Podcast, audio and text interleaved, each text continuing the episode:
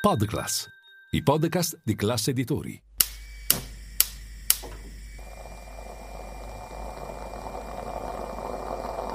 Buongiorno dal gruppo Classe Editori. Io sono Massimo Brugnone. Oggi è giovedì 19 gennaio e queste sono notizie a colazione, quelle di cui hai bisogno per iniziare al meglio la tua giornata. Il numero di infortuni sul lavoro sta diminuendo, ma rimangono comunque troppo alti. A fare un'analisi a livello europeo è il sito Open Police, che mette in evidenza gli incidenti avvenuti in occasione di lavoro o in itinere, cioè durante il tragitto tra casa e lavoro, così come previsto dalla definizione offerta dal Ministero del Lavoro. Nello specifico, secondo la definizione, per infortunio sul lavoro si intende ogni lesione originata in occasione di lavoro da causa violenta che determini la morte della persona o ne menomi parzialmente o totalmente la capacità lavorativa. Secondo la legge, il lavoratore che subisce un infortunio deve comunicare tempestivamente il fatto e, in seguito ai dovuti accertamenti, ha diritto a ricevere un indennizzo e un eventuale risarcimento. Dal report viene fuori che in tutti gli Stati membri con l'eccezione di Lettonia, Lituania, Ungheria e Romania, la situazione è migliorata nel corso dell'ultimo decennio. In Francia e Spagna si può notare anche un marcato calo nel passaggio tra 2019 e 2020. Questo si spiega in parte con il fatto che il 2020 è stato l'anno della pandemia, in cui varie attività sono state sospese e moltissime persone hanno smesso di recarsi sul posto di lavoro. Tuttavia, il trend era già discendente da vari anni. Mentre per quanto riguarda gli incidenti fatali, che mediamente in Europa sono stati 2,1 ogni 100.000 lavoratori nel 2020, soltanto Cipro e Malta hanno registrato un peggioramento rispetto al 2011. In tutti gli altri Paesi membri le cifre si sono ridotte nel corso del decennio. Il Portogallo è il primo paese europeo per numero di incidenti in rapporto alla popolazione, 2.800 ogni 100.000 occupati. Seguono Francia, 2006, e Spagna, 2003. Con poco più di 1.000 infortuni l'Italia si attesta leggermente al di sotto della media europea. Ultime sono Bulgaria e Romania che ne riportano meno di 100. Tuttavia l'Eurostat evidenzia che in caso di cifre molto basse potrebbe esserci un problema di underreporting, causato per esempio da un sistema di denuncia poco sviluppato, da una scarsità di incentivi finanziari per le vittime, oppure da leggi meno rigide nei confronti dei datori di lavoro. Una dinamica che invece funziona diversamente nel caso degli incidenti mortali, meno facili da nascondere alle autorità competenti. In questo caso il record lo detiene Cipro, 5,1 ogni 100.000 occupati, seguito dalla Bulgaria, 4,5, mentre gli ultimi sono Paesi Bassi, Svezia e Germania, con cifre inferiori a 1. L'Italia da questo punto di vista è undicesima in Europa. Nel 2020 è stata teatro di tre infortuni fatali ogni 100.000 occupati, più però della media europea che è di 2,1. Nel report che vi metto nel canale Telegram di Notizia Colazione c'è anche un dettaglio sulle regioni italiane. Bolzano è la provincia con più denunce per infortunio, mentre in Molise più denunce per incidenti fatali.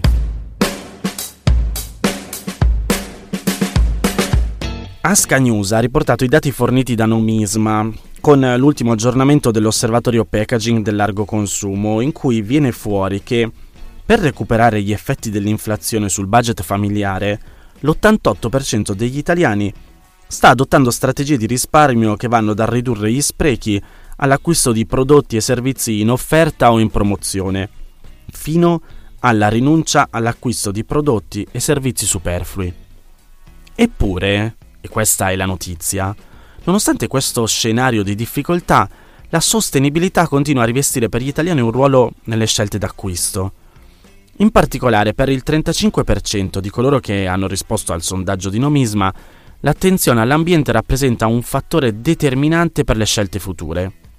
Scendendo ancora più nello specifico, quello energetico e idrico è l'ambito in cui l'80% delle famiglie presta più attenzione, seguito dall'acquisto di prodotti alimentari e bevande, e poi mobilità e spostamenti.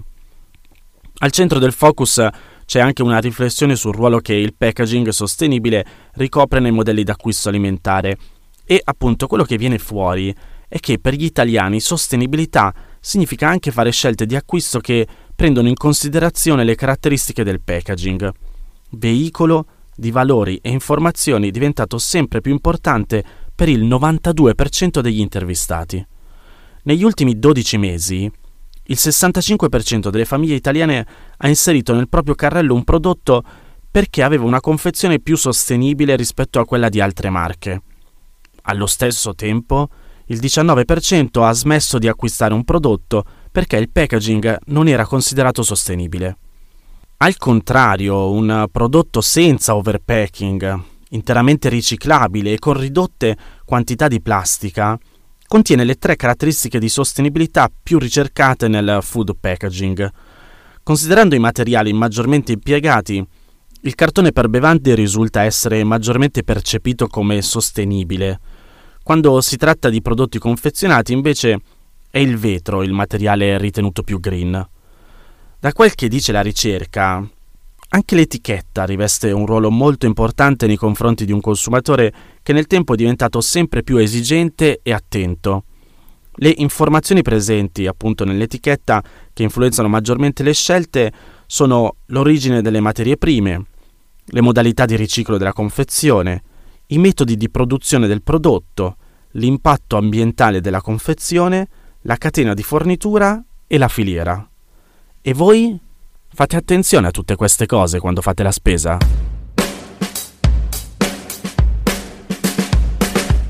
Oggi vi inondo di dati e statistiche su diversi argomenti, però mi interessava dirvi anche quest'altra notizia. Il Post ha scritto un articolo dedicato ai senza tetto, in cui si dice che secondo il censimento della popolazione pubblicato a metà dicembre dall'Istat, l'Istituto Nazionale di Statistica ha rivisto in modo significativo i dati relativi alle persone senza tetto e senza fissa dimora che vivono in Italia.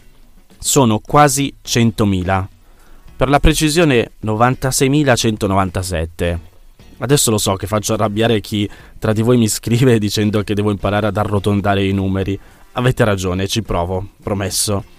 Comunque, fino allo scorso anno studi e rilevazioni anche recenti si basavano sulle stime che risalivano al 2014 e dicevano che le persone in condizioni di precarietà abitativa erano la metà, circa 50.000.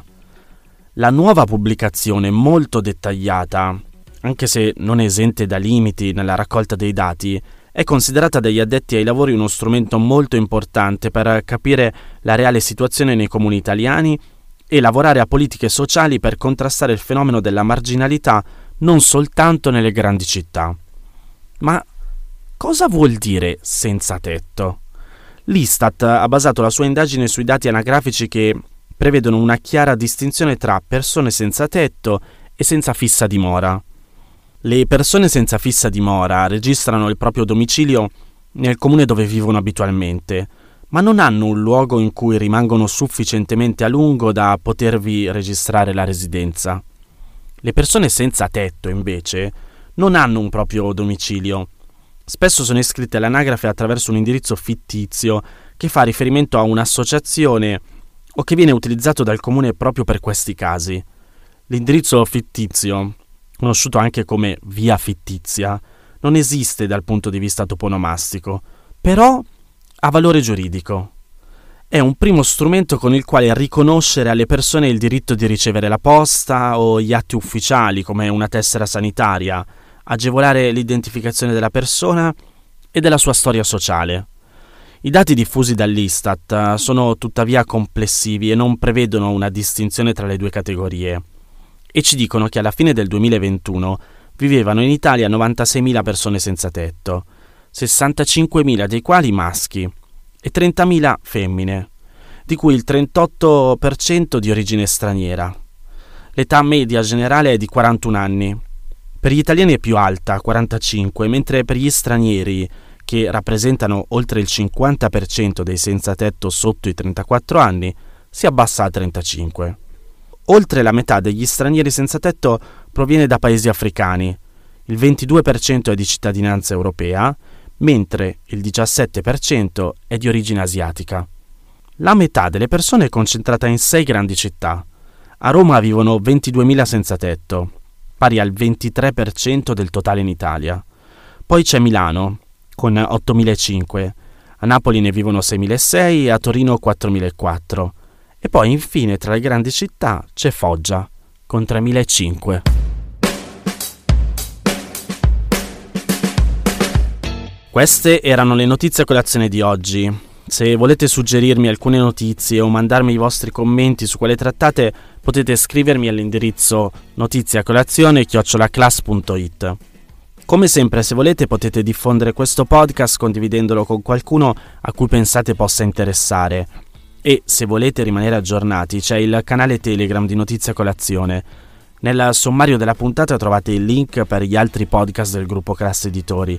Io vi aspetto domani per iniziare insieme una nuova giornata. Un saluto da Massimo Brugnone.